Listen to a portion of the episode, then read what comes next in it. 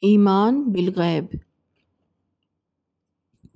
قرآن کتاب ہدایت ہے، مگر قرآن سے ہدایت صرف ان لوگوں کو ملتی ہے جو غیب کے اوپر ایمان لانے کے لیے تیار ہوں۔ ذالک الکتاب لا ریب فیہ ہدل للمتقین الذین یؤمنون بالغیب۔ چیپٹر ٹو ورس ٹو اللہ تعالیٰ نے دو دنیایں بنائیں۔ ایک دنیا شہود اور دوسری دنیا غیب۔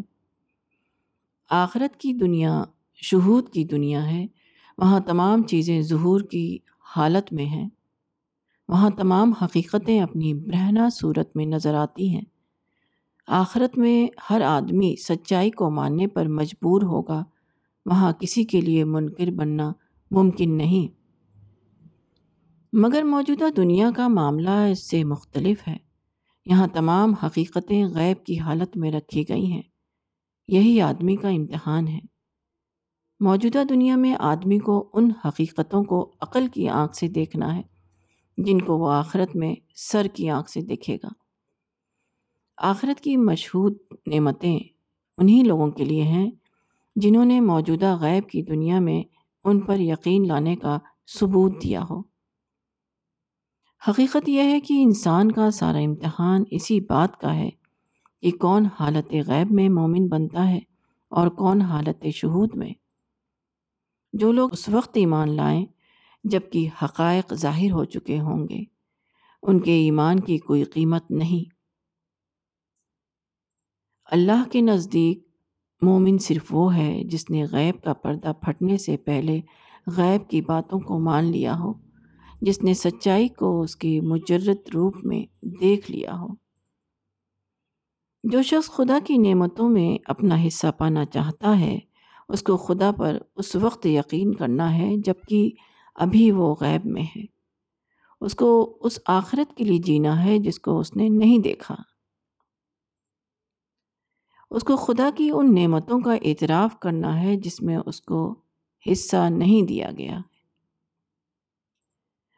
اس کو ان ذمہ داریوں کو ادا کرنا ہے جس کا فائدہ موجودہ زندگی میں نہیں ملتا۔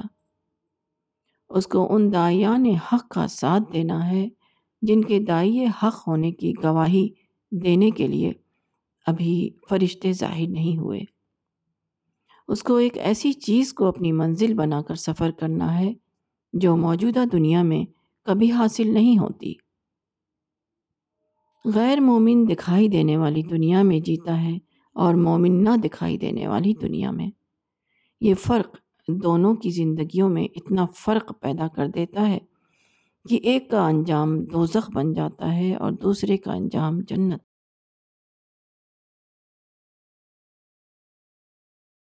عبادت الہی۔ قرآن میں حکم دیا گیا ہے کہ اے لوگوں اپنے رب کی عبادت کرو جس نے تم کو پیدا کیا، اور ان لوگوں کو بھی جو تم سے پہلے گزر چکے ہیں، تاکہ تم دوزخ کے عذاب سے بچ جاؤ۔ البقرہ اکیس۔ دوسری جگہ اللہ تعالیٰ نے فرمایا کہ میں نے جنات اور انسان کو صرف اس لیے پیدا کیا ہے کہ وہ میری عبادت کریں۔ ازاریات چھپن۔ عبادت کا مطلب انتہائی خضو اور آجزی ہے۔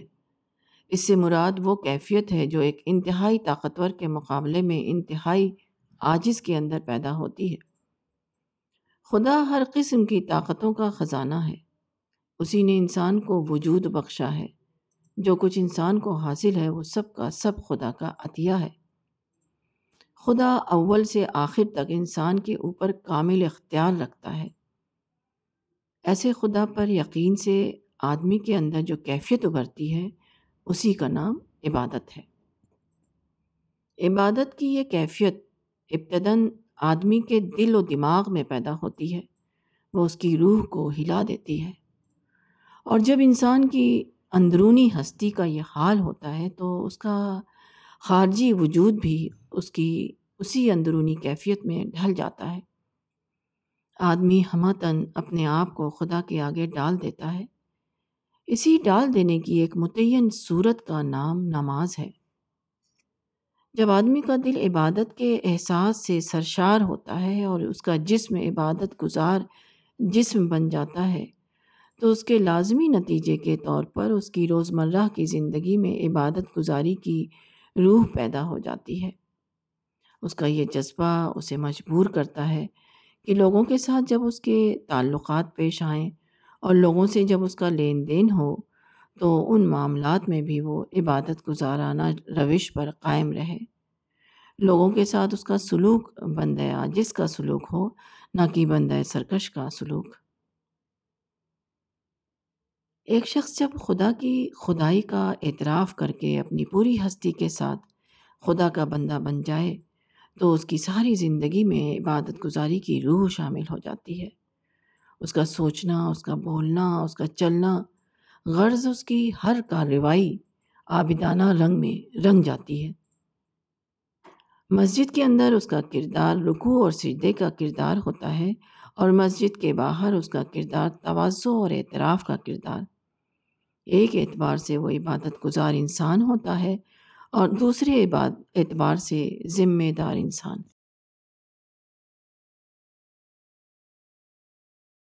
تقوی کیا ہے؟ قرآن میں تقوی کی بہت زیادہ اہمیت بتائی گئی ہے۔ ارشاد ہوا ہے کہ ہدایت اسی شخص کو ملتی ہے جس کے اندر تقوی ہے۔ تمام عبادات کا خلاصہ تقوی کو بتایا گیا ہے۔ جنت ان لوگوں کے لیے ہے جو تقوی والی روح لے کر اپنے رب کے پاس پہنچیں۔ تقوی ایمان و اسلام کا حاصل ہے۔ تقوی کا مطلب اللہ سے ڈرنا ہے۔ انسان جب خدا کے وجود کو دریافت کرتا ہے، تو وہ محسوس کرتا ہے کہ خدا ہر قسم کی عظمت و جلال کا مالک ہے۔ وہی دینے والا اور وہی چھیننے والا ہے۔ ایسے خدا کا تصور آدمی کے اندر جو زلزلہ، خیز، کیفیت پیدا کرتا ہے، اسی کا نام تقوا ہے۔ تقوا اس بات کی علامت ہے کہ آدمی نے اپنے رب کو پا لیا۔ جس آدمی کے اندر تقوا کی کیفیت پیدا ہو جائے، وہ خدا کی یاد میں جینے لگتا ہے۔ اس کو ہر روز اور ہر موقع پر خدا کی یاد آتی رہتی ہے۔ ایسے آدمی کی نظر میں خدا سب سے بڑی ہستی ہوتا ہے۔ یہ عقیدہ ہر لمحہ اس کے اندر ایک نہ دکھائی دینے والا طوفان برپا کرتا رہتا ہے۔ ایسا آدمی ہر وقت خدا کے احساس میں نہایا ہوا ہوتا ہے۔ تقوی کی کیفیت آدمی کے دل کو ایک اندیشہ ناک دل بنا دیتی ہے۔ وہ آخری حد تک ایک ذمہ دار انسان بن جاتا ہے۔ خدا کی پکڑ کا خوف اس کو اس طرح بے قرار کر دیتا ہے کہ کسی حال میں وہ بے حس یا غافل بن کر نہ رہ سکے۔ کسی حال میں بھی وہ خدا کو نہ بھولے۔ تقوی کی نفسیات جس آدمی کے اندر پیدا ہو جائے وہ اپنا نگراں آپ بن جاتا ہے۔ وہ اپنا احتساب خود کرنے لگتا ہے۔ اس کا یہ یقین کہ موت کے بعد اس کو مالک کائنات کے سامنے حاضر ہونا ہے، اس کو مستقل طور پر چوکنا کر دیتا ہے۔ وہ دنیا ہی میں اپنے آپ کو خدا کی عدالت میں کھڑا ہوا محسوس کرنے لگتا ہے۔ وہ قیامت سے پہلے قیامت کا تجربہ کر لیتا ہے۔ جو آدمی تقوی والا آدمی ہو وہ اپنے قول و عمل سے یہ ثابت کرتا ہے کہ وہ دیکھے بغیر خدا سے ڈرا۔ اس نے حساب کیے جانے سے پہلے اپنا حساب کیا۔ یہ صفت خدا کو اتنا زیادہ پسند ہے کہ جو آدمی اس صفت کا ثبوت دے، اس کے لیے خدا یہ فیصلہ کر دیتا ہے کہ اس کو میری ابدی نعمتوں کے باغ میں داخل کر دو، جہاں اس کے لیے نہ کوئی خوف ہوگا اور نہ کوئی غم۔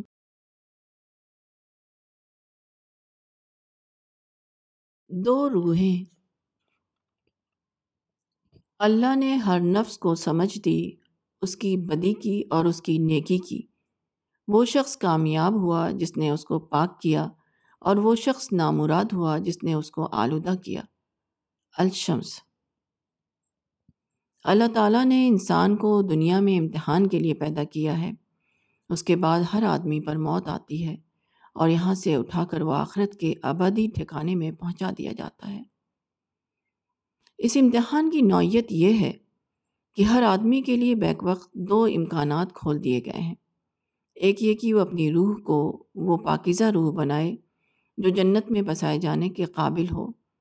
پھر اس کو جنت کی اعلیٰ اور نفیس دنیا میں یہ کہہ کر داخل کر دیا جائے کہ تم اس میں بسو اور ابدی راحتوں میں رہنے کی خوشی حاصل کرو۔ دوسرا امکان یہ ہے کہ آدمی اپنی فطرت کے ربانی تقاضوں کو دبا کر اپنی روح کو گندا کر لے۔ ایسا آدمی جنت کے ماحول میں رہنے کے لیے نااہل ٹھہرے گا۔ اس کو جہنم کی پرعذاب دنیا میں دھکیل دیا جائے گا۔ زندگی میں بار بار دونوں قسم کے موقع آتے ہیں۔ آدمی کے سامنے ایک سچائی ظاہر ہوتی ہے۔ اگر وہ کھلے دل سے اس کا اعتراف کر لے تو اس نے اپنی روح کو پاک کیا اور اگر وہ جاننے کے بعد اس کو نظر انداز کرے تو اس نے اپنی روح کو گندہ کیا۔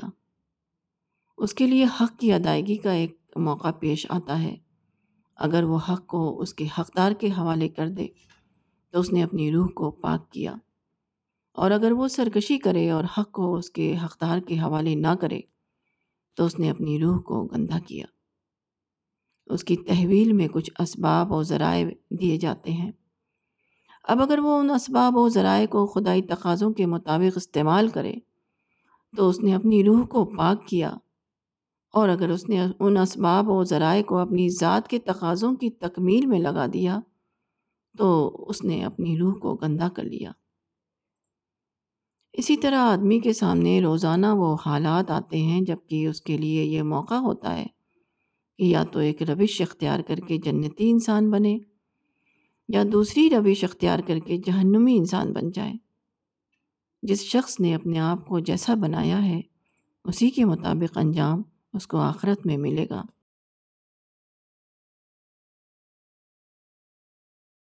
برف کی مانند۔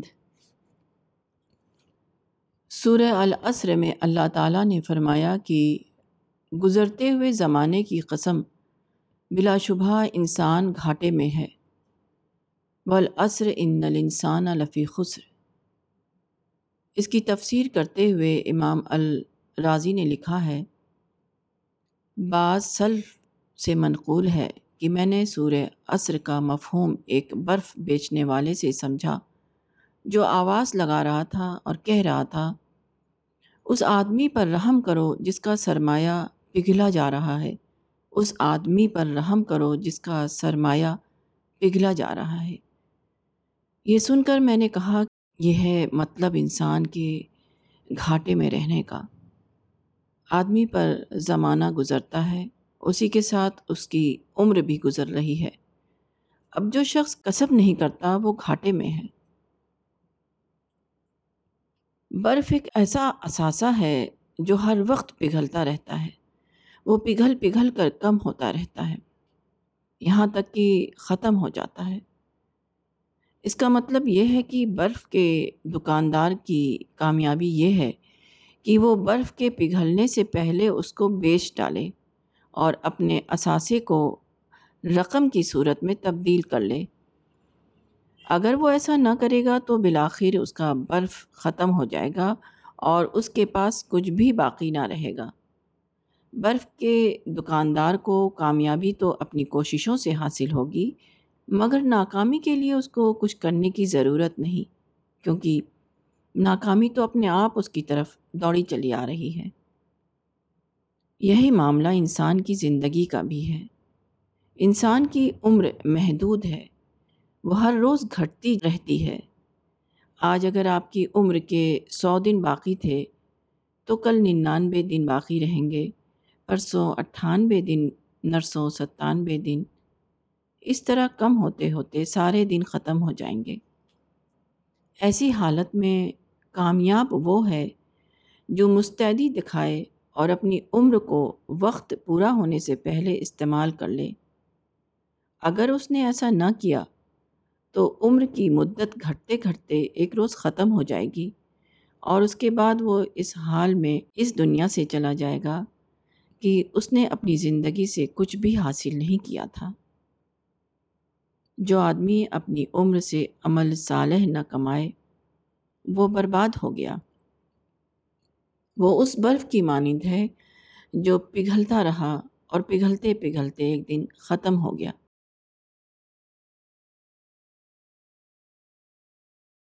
سب سے بڑی خبر۔ قرآن کی سورہ نمبر اٹھتر میں اللہ تعالیٰ نے فرمایا کہ لوگ کس چیز کے بارے میں پوچھ رہے ہیں؟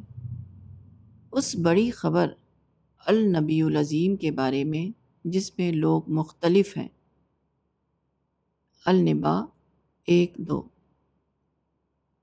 اس سے معلوم ہوا کہ اللہ کے نزدیک ایک خبر ایسی ہے جو سب سے بڑی خبر کی حیثیت رکھتی ہے۔ انسان کو چاہیے کہ وہ سب سے زیادہ اس کے متعلق جانے۔ وہ خبر اس قابل ہے کہ اس کے بارے میں لوگوں کو سب سے زیادہ آگاہ کیا جائے۔ یہ سب سے بڑی خبر کیا ہے؟ مذکورہ صورت میں اس کو تنبیہ و تحدید کے خدائی اسلوب میں بتایا گیا ہے۔ وہ خبر یہ ہے کہ انسان کے اوپر ایک یوم الفصل فیصلے کا دن آنے والا ہے۔ جب اس کا مقررہ وقت آئے گا تو خدا کے حکم سے فرشتے سور پھونکیں گے۔ یہ اس بات کا آخری اعلان ہوگا کہ امتحان کی مدت ختم ہو گئی۔ اب سزا و جزا کا مرحلہ شروع ہوتا ہے۔ اس کے بعد تمام اگلے اور پچھلے انسان خدا کے سامنے حاضر کیے جائیں گے اور ہر ایک کو اس کے عمل کے مطابق یا ابدی جنت میں داخل کیا جائے گا یا ابدی جہنم میں۔ موجودہ دنیا میں آدمی اپنے آپ کو بے شمار نعمتوں کے درمیان پاتا ہے۔ وہ ایک بہترین جسم اور اعلیٰ صلاحیت تو اعلیٰ دماغ لے کر پیدا ہوتا ہے۔ جب وہ دنیا میں آتا ہے تو یہاں اس کو ایک ایسی زمین تیار حالت میں ملتی ہے جہاں اس کی ضرورت کی تمام چیزیں بہترین صورت میں مہیا ہیں۔ زمین سے لے کر آسمان تک ہر چیز اس کی خدمت میں لگی ہوئی ہے۔ انسان کے لیے یہ اعلیٰ کائناتی انتظام اس لیے کیا گیا ہے تاکہ وہ اس کا اعتراف کرتے ہوئے اپنے آپ کو رب العالمین کے آگے جھکا دے۔ وہ دنیا میں اس طرح زندگی گزارے کہ وہ اپنے رب کا عبادت گزار اور شکر گزار بندہ بنا ہوا ہو۔ جو شخص توازو اور شکر گزاری کی زندگی گزارے، وہ آزمائش میں پورا اترا۔ اس کو موجودہ تمام نعمتیں مزید اضافے کے ساتھ ابدی طور پر دے دی جائیں گی۔ اور جو لوگ سرکشی اور بے اعترافی کا طریقہ اختیار کریں، وہ آزمائش میں ناکام ہو گئے۔ ان سے تمام نعمتیں چھین لی جائیں گی۔ اس کے بعد ان کو دوزخ کے گڑھے میں دھکیل دیا جائے گا۔ تاکہ ابدی طور پر حسرت اور عذاب کا مزہ چکتے رہیں۔ یہ بلا شبہ تمام خبروں میں سب سے زیادہ بڑی خبر ہے۔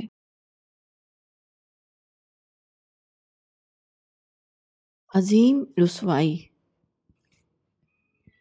قرآن میں قیامت کے بارے میں بتایا گیا ہے کہ جس دن حقیقت سے پردہ اٹھایا جائے گا اور لوگ سجدہ کے لیے بلائے جائیں گے تو وہ سجدہ نہ کر سکیں گے۔ ان کی نگاہیں جھکی ہوئی ہوں گی، ان پر ذلت چھائی ہوئی ہوگی۔ اور وہ سجدہ کے لیے بلائے جاتے تھے، مگر وہ سجدہ نہیں کرتے تھے، حالانکہ وہ صحیح سالم تھے۔ بس چھوڑو مجھ کو اور ان کو جو اس کلام کو جھٹلا رہے ہیں، ہم ان کو آہستہ آہستہ لا رہے ہیں، جہاں سے وہ نہیں جانتے۔ القلم بیالیس، چوالیس۔ قیامت جب غیب کے پردے کو پھاڑے گی تو اللہ اپنی عظمت و جلال کے ساتھ سامنے آ جائے گا۔ اس وقت جو لوگ اللہ تعالیٰ کے سامنے جھک جائیں گے، وہ نجات پائیں گے اور جنتوں میں داخل کیے جائیں گے۔ اور جو لوگ اللہ تعالیٰ کے سامنے نہیں جھکیں گے، وہ عذاب کے مستحق قرار پائیں گے۔ ان کا ٹھکانہ جہنم ہوگا۔ قیامت میں اللہ کے سامنے صرف وہ لوگ جھک سکیں گے جو دنیا میں سچائی کے آگے جھکے ہوں۔ دنیا میں سچائی کو ظاہر ہونا اللہ کی بات کا ظاہر ہونا ہے۔ اللہ تعالیٰ اس طرح بالواسطے انداز میں دیکھ رہا ہے کہ کون اس کے آگے جھکنے کے لیے تیار ہے اور کون اس کے آگے جھکنے کے لیے تیار نہیں۔ بالواسطہ امتحان میں جو لوگ پورے اتریں، وہی براہ راست امتحان میں کامیاب ہوں گے۔ سب سے بڑی نیکی اعتراف ہے اور موجودہ دنیا میں اسی کا امتحان لیا جا رہا ہے۔ موجودہ دنیا میں خدا براہ راست طور پر انسان کے سامنے نہیں ہے، مگر انسان کو اس نے ایسی عقل اور سمجھ دے دی ہے جس سے وہ غیب کو جانے، جس سے وہ نہ دکھائی دینے والے خدا کو دیکھ لے۔ دنیا میں خدا نے کائنات کی صورت میں اپنا جلوہ دکھایا ہے۔ وہ سچائی کے ظہور کی صورت میں اپنی بات کا اعلان کرتا ہے۔ ان مواقع پر آدمی کو معرفت کا ثبوت دینا ہے۔ اس کو نشان حق میں خدا کو دیکھنا ہے اور کلام حق میں خدا کو سننا ہے۔ دنیا میں جب ایک شخص سچائی کا اعتراف نہیں کرتا تو وہ اپنے آپ کو سخت ترین خطرے میں ڈالتا ہے۔ یہ سادہ معنوں میں صرف ایک سچائی کو رد کرنا نہیں بلکہ خود، خدا کو رد کرنا ہے۔ ایسے لوگ قیامت کے دن اپنے رب کے سامنے جھکنے کی توفیق نہیں پائیں گے۔ اور بلا شبہ اس سے بڑی اور کوئی رسوائی نہیں کہ رب ذوالجلال ظاہر ہو کر سامنے آئے اور آدمی اس کے آگے جھک کر اس کی خدائی کا اعتراف کرنے سے عاجز ہو جائے۔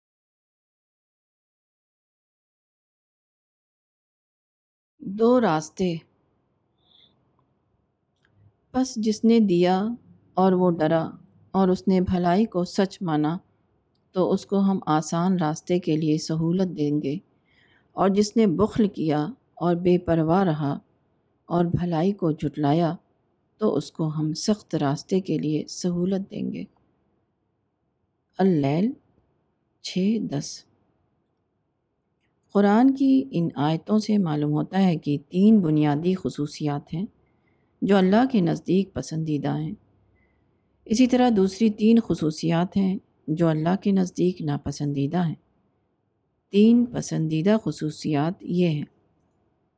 انسان کے مقابلے میں دینے والا بننا، خدا کے مقابلے میں ڈرنے والا بننا، حق کے مقابلے میں اعتراف کرنے والا بننا۔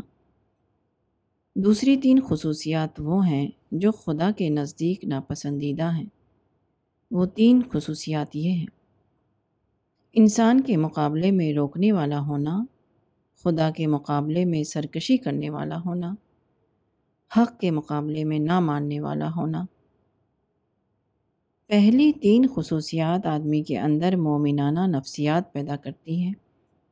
وہ اپنے مزاج کے اعتبار سے ایسا انسان بن جاتا ہے جس کے لیے خدا کے راستے پر چلنا آسان ہو جائے۔ اس کا سابقہ جب کسی انسان سے پیش آتا ہے، تو اس کے لیے وہ خیر خواہ اور نفع بخش ثابت ہوتا ہے۔ جب خدا کا کوئی حکم اس کے سامنے آتا ہے، تو اس احساس بندگی اس کو مجبور کرتا ہے کہ وہ فوراً اس کو، اس کی تعمیل میں لگ جائے۔ اس کے سامنے جب کوئی حق پیش کیا جاتا ہے تو وہ کھلے دل کے ساتھ اس کو قبول کر لیتا ہے۔ وہ اسی طرح زندگی کے راستوں پر چلتا رہتا ہے، یہاں تک کہ وہ جنت میں پہنچ جاتا ہے۔ اس کے برعکس، دوسری تین خصوصیات آدمی کے اندر غیر مومنانہ نفسیات پیدا کرتی ہیں۔ ایسے انسان کا مزاج ہمیشہ اس کو بدی کی طرف لے جاتا ہے۔ وہ توازوں کے بجائے سرکشی، حق رسانی کے بجائے حق تلفی انصاف کے بجائے ظلم اور اعتراف کے بجائے انکار کا طریقہ اختیار کرتا ہے۔ وہ اسی طرح چلتا رہتا ہے، یہاں تک کہ وہ جہنم میں پہنچ جاتا ہے۔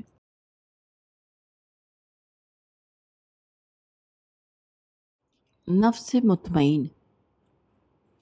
اللہ کے سچے بندے پر جب موت آتی ہے اور وہ دنیا کی زندگی سے نکل کر آخرت کی زندگی میں داخل ہوتا ہے تو خدا کے فرشتے اس کا استقبال کرتے ہوئے کہتے ہیں، اے نفس مطمئن، چل اپنے رب کی طرف، تو اس سے راضی، وہ تجھ سے راضی۔ پھر شامل ہو میرے بندوں میں اور داخل ہو میری جنت میں۔ الفجر۔ حدیث میں آیا ہے کہ ایمان کا ذائقہ اس شخص کو ملتا ہے جو اللہ کو رب بنانے پر اور محمد کو پیغمبر ماننے پر اور اسلام کو دین کی حیثیت سے اختیار کرنے پر راضی ہو جائے۔ رسول اللہ صلی اللہ علیہ وسلم کی ایک دعا حدیث کی کتابوں میں آئی ہے۔ اس کے الفاظ یہ ہیں۔ اے اللہ، میں تجھ سے ایک ایسا نفس مانگتا ہوں جو تجھ پر مطمئن ہو، تیری ملاقات پر ایمان رکھتا ہو، تیرے فیصلے پر راضی ہو اور تیرے دیے پر قانع ہو۔ مذکورہ آیت میں نفس مطمئن سے مراد وہ انسان ہے جو دنیا میں اس طرح رہا کہ وہ دوسرے معبودوں کو چھوڑ کر ایک اللہ کو معبود بنانے پر راضی تھا۔ خواہ اس کے نتیجے میں وہ لوگوں کی نظر میں بے قیمت ہو جائے۔ وہ پیغمبر خدا صلی اللہ علیہ وسلم کی رہنمائی کو پکڑے رہا۔ خواہ اس کی وجہ سے وہ اپنے ماحول کے اندر اجنبی بن گیا ہو۔ اس نے خدا کے بے آمیز دین کو اختیار کیا۔ خواہ اس کی بنا پر لوگوں کے درمیان غیر مقبول ہونے کی نوبت آ جائے۔ اس کو اس کے رب نے جو کچھ دیا، اس پر اس نے شکر کیا، اور جو کچھ اس کو نہیں ملا، اس پر اس نے صبر کیا۔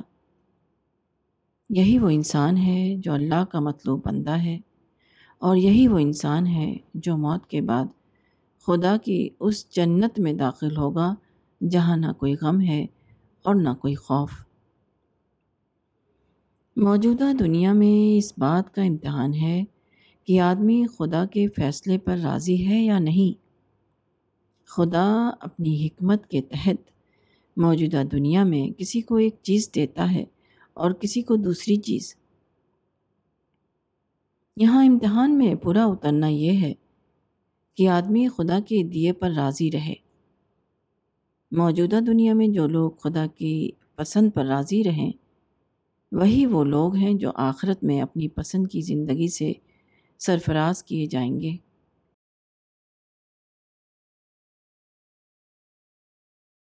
ذکر و دعا۔ اسلامی عمل بظاہر بہت سی چیزوں کا نام ہے۔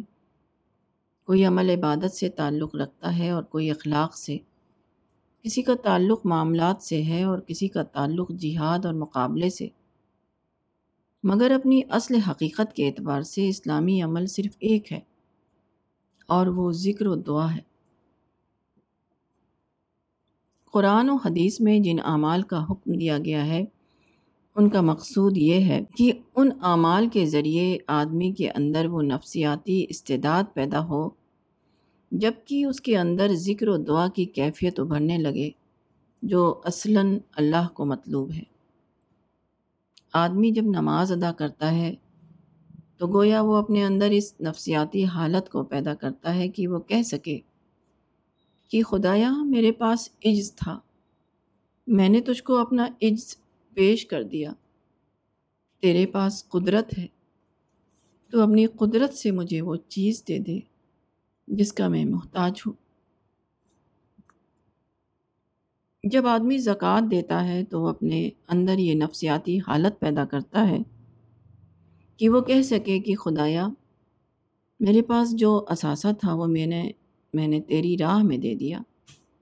اب تیرے پاس جو خزانہ ہے اس میں تو مجھے حصے دار بنا دے۔ اسی طرح آدمی جب روزہ رکھتا ہے تو گویا وہ اپنے آپ کو یہ کہنے کے قابل بناتا ہے کہ خدایا، میں تیرے لیے بھوکا رہا، اب تو مجھ کو اپنے عطا رزق سے سیراب کر دے۔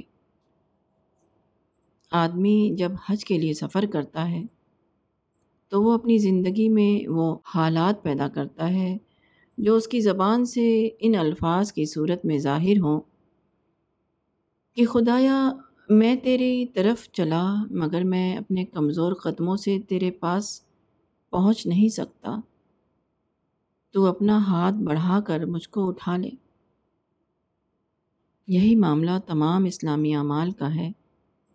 حتیٰ کہ آدمی جب کسی سے شکایت پیدا ہونے کے باوجود اس کو معاف کر دیتا ہے، تو وہ اپنے اندر یہ کہنے کی زمین پیدا کرتا ہے کہ خدایا میں نے تیرے بندوں سے درگزر کیا۔ تو بھی مجھ کو معاف کر دے اور میری غلطیوں سے درگزر فرما۔ وہی عمل اسلامی عمل ہے جو انسان کو اس کے رب سے جوڑنے کا ذریعہ بن جائے۔ جو آدمی کی روح میں لطافت پیدا کر کے اس کو خدا سے قریب کر دے۔ جس کا نتیجہ یہ ہو کہ اس کے سینے سے ذکر و دعا کا سیلاب امڑنے لگے۔